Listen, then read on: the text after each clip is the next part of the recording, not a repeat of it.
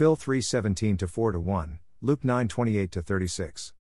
The second Sunday of Lent, we come to the stunning event of the Transfiguration. This is celebrated as one of the greatest feasts of the Eastern Church. We, in the West, unfortunately don't pay enough attention to this in our liturgy. One author I read pondered whether it was the case because people feel this is an event for Jesus, but it says nothing to me. Far from it, this is everything to say to us. But in our favor, one of the most famous homilies on the Transfiguration was preached by Pope Leo the Great, in the 5th century. He says the particular reason for this event was so that Jesus could remove the scandal of the cross from the hearts of the disciples. But what is the cross? The cross is the event or the instrument that threatens our freedom, our happiness, our security. The cross is the suffering that we face in our lives. By this, I don't mean any and all kinds of suffering. And certainly, don't imply that suffering is good. But there are things in our life that we sometimes can't overcome. The death of someone we love, a health condition, a relationship breakdown, or even bigger. Two weeks ago, Ukrainians and Russians were living normal lives like ours. Today everything has changed. In front of these events, only God can save us from them. Many times, God does save us when we call to Him, by setting us free of the dangers that we face. Sometimes, though, He wants to save us through these events, making us something new in the process.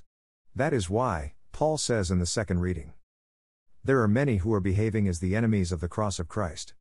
They are destined to be lost.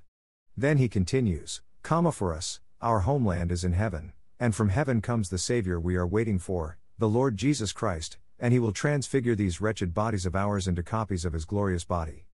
He will do that by the same power with which he can subdue the whole universe.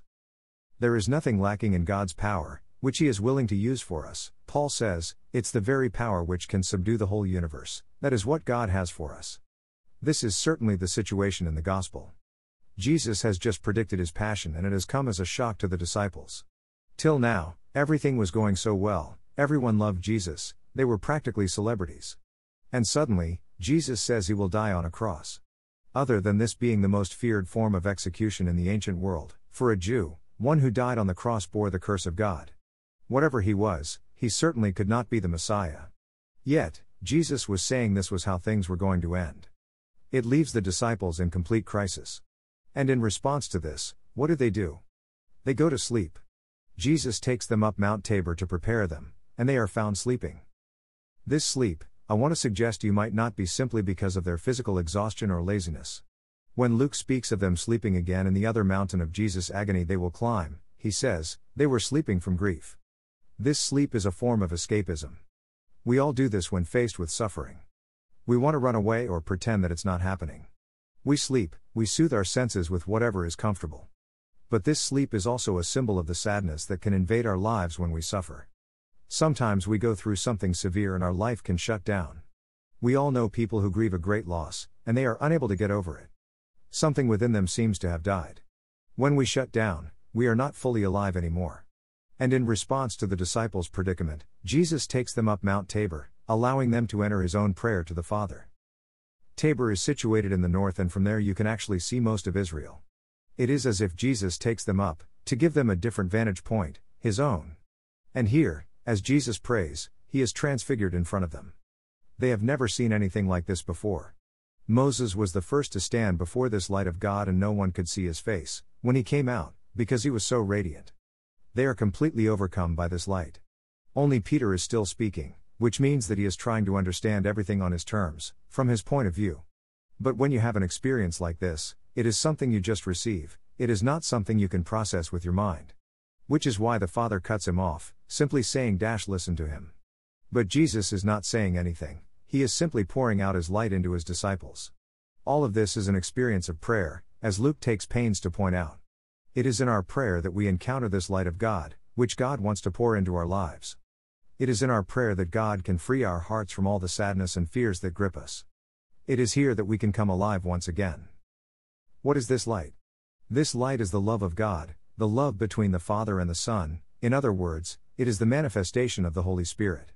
This is the light that Jesus already possessed as his own, by virtue of being the Son of God.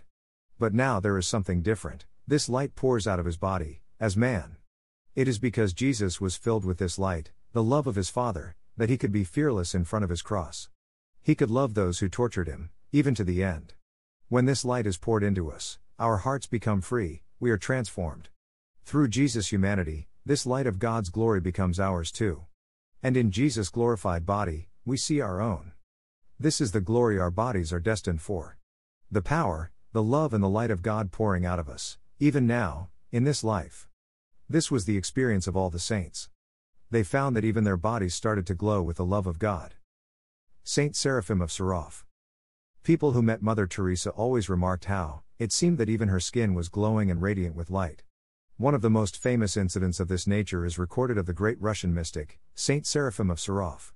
When asked to explain what it means to be in the Spirit by his disciple, he simply changed, and became dazzling like the sun and his clothes like lightning, so that his disciple was not even able to gaze at his face. Where do we receive this light? Firstly, here, in the Eucharist.